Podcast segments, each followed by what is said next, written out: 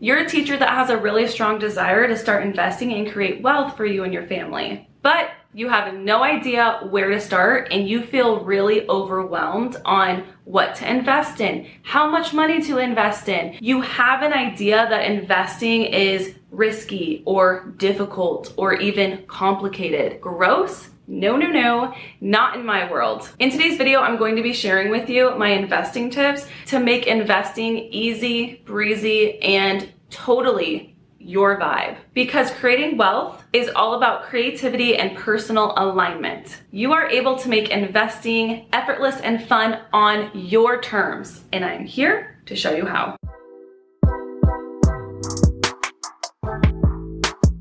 My name is Bree. I'm an elementary school teacher, money mindset, and high vibe success coach here on a mission to help you feel empowered around money and building wealth for you and your family. I'm here to give you the tools and resources that you need to feel confident and empowered in making your money moves so you can potentially leave teaching, teach part-time, whatever your heart desires. So rental real estate is one of the 12 income streams that I absolutely love. And if you're curious on how I was able to make and build 12 different income streams on a low budget teacher salary, I highly recommend grabbing my Millionaire Teacher Money Plan. It's free, it's down below, and it is loaded with amazing information to get you started. I share my budget plan that I used on how I was able to accumulate enough money in order to invest into real estate in the first place. Actually, my very first investment was into real estate. It was into the first house at 25 years old. And at 28 years old, we just closed on our second investment real estate property. And we plan on investing in much, much more into the future.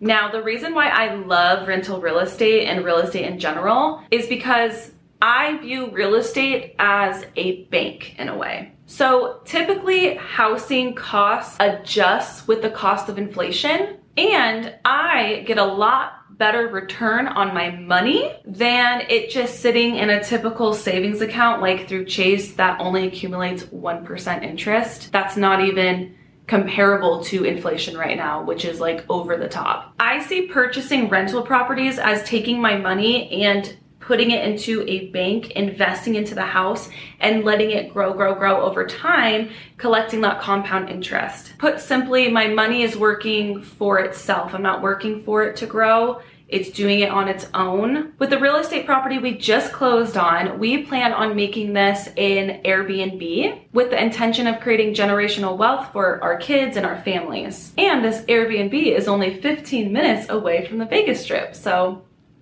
it's like perfect. Now, I understand how it feels to have that desire to want to invest and have no idea where to start. Well, I am here to help you make that shift. I'm telling you, it is easy and breezy and effortless. My first tip on investing on a low budget teacher salary to make more money as a teacher is to only invest into things that you vibe with, whether that's cryptocurrency or real estate or stocks. Never invest into something that you are not 100% in alignment with. I don't care who tells you to do it myself included. Don't take my word for anything. Trust your own vibes and make your money moves in the vibe and frequency of, I got this, I know what I'm doing, I'm a high vibe as F investor, I am a queen at investing, I'm a queen at money, I'm bomb. I think a lot of times people get stuck and overwhelmed with information overload because there is so much information available online.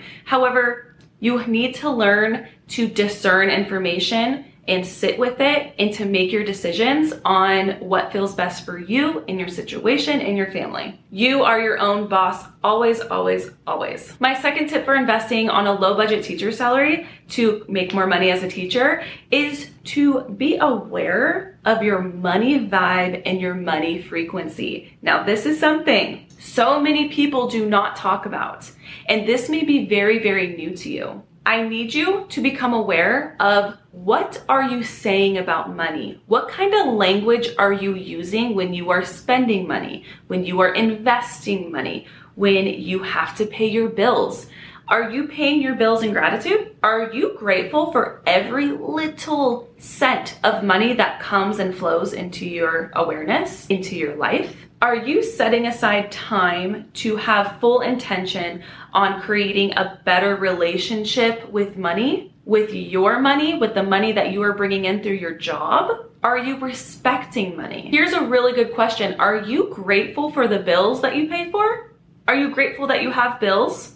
Are you grateful for your car mortgage or your car note? Are you grateful for the student loans that you're paying off each month? Are you making money a priority? Are you feeling worthy enough of the money that you want to attract into your life? Okay, I'm telling you this now. All of that matters. Everything that you do, how you move, how you are, how you vibrate, what you think, all matters. So money is an energy. If you are subconsciously not aware that you are not respecting money, like treating it with love and treating it as like a best friend, then you're subconsciously repelling it away. And then you wonder, oh, like why, why, why, why this, why? Stop. If you need help figuring out your money frequency and your vibe with money, I highly encourage you to take my free high vibe money quiz. It's linked down below. Once you take the quiz, it's going to tell you what your money vibe is and next steps to take so you can fix your relationship and your vibration with money because you cannot and will not attract wealth into your life if you do not fix your relationship with money. That simple. You're either welcoming more money in with love or you're repelling it away. Money is an energy. Are you in a money vibe? Don't know? Take the quiz. My third tip for investing on a low budget teacher salary and making more money as a teacher is to hold your investments for the long term. This is just my opinion. Going back to tip number one, right? Discern, discern information, make your adjustments and your decisions based on you. But I choose to invest for the long term. I do not day trade. That is not something I enjoy to do, and you don't have to do it either. I personally see way more benefit in buying an asset or a stock or a certain cryptocurrency and holding on to it for a long period of time, collecting that compound interest and seeing it build upon itself over time, over time, over time, to where when you're ready to pull that money out for whatever reason, it's at it just kept building on itself over time. Like think about this. Think about investing $10 way early into like Tesla's life. So way long ago when Tesla was new and you know, you're like, ooh, electric car. Like, I totally see that happening. And you research into the company and you're like, you know what? All I can afford is investing $10. If you invest that $10, then how much is it worth now? Also, I want you to think about the only way you lose money is when you sell. So let me explain that a little bit more. Right now, in the current state of the economy in 2022, a lot of people are losing money, right? Everything's down, everything's crashing, whatever, all the noise. I don't listen to it personally. Now, the only way you're going to lose money is if you sold everything right now. But are you gonna do that? I wouldn't. Also, I have been seeing a lot online as well, a lot of noise of people freaking out because of the price of certain cryptocurrencies. This is something really important. I decide not to invest money that I need. So the money that I invest is money that I intentionally set aside to invest into. It's not money I technically need to live. It's money that I want to experiment with. Investing is just experimenting. You should not have any emotional ties to the money that you are investing in at all. That's when you're gonna lose. That's when you're gonna freak out. That's when you're gonna say, oh my God, I need to sell. And then yes, you do lose money when you do that. But if you hold for the long term, I just invest and I kind of forget. I don't check it because it's, I'm holding it for the long term. I honestly probably don't plan on pulling a lot of this money out until my retirement. I plan on using this money I'm investing in like into the stock market or the additional like 403b and 401 Roth accounts that I have. I plan on pulling that for retirement. So, and I want to retire early. So that's what I'm going to do. And that's like my plan, but I'm not going to continue to check on it. What kind of energy are you in when you are constantly checking your investments? A scarce energy, right? Oh my God, I've checked. No, that is going to repel more. That is not allowing you to be in alignment to create more wealth or live in your power or um, figure out ways to invest more or research more. Like it's an energy leak. And that goes same with the house. So I want you to think back in like 2008 when the housing um, bubble burst and like houses just fell, the value of houses fell. Now, if you, you know, were a homeowner and you sold your house during that time, more than likely, um, you probably lost some money, sure. However, if you held onto that property and sold it now, when the housing market is popping, it all depends when you sell something, okay? So don't stress about it. It's a waste of your energy. My fourth tip for investing on a low budget teacher salary to create more money as a teacher is to develop the habit of constantly setting aside money to invest in. Every single time you're paid, it's an automatic boom. I know I'm going to invest this percentage or this amount into an account and then invest into a stock or invest into a cryptocurrency or save it over a long period of time and take that chunk and invest it into real estate or invest it into myself for more knowledge. I want you to focus more on the habit of actually saving. I don't give a damn how much you're saving or investing. What matters is that you are doing it. What matters is your intention behind investing every single month.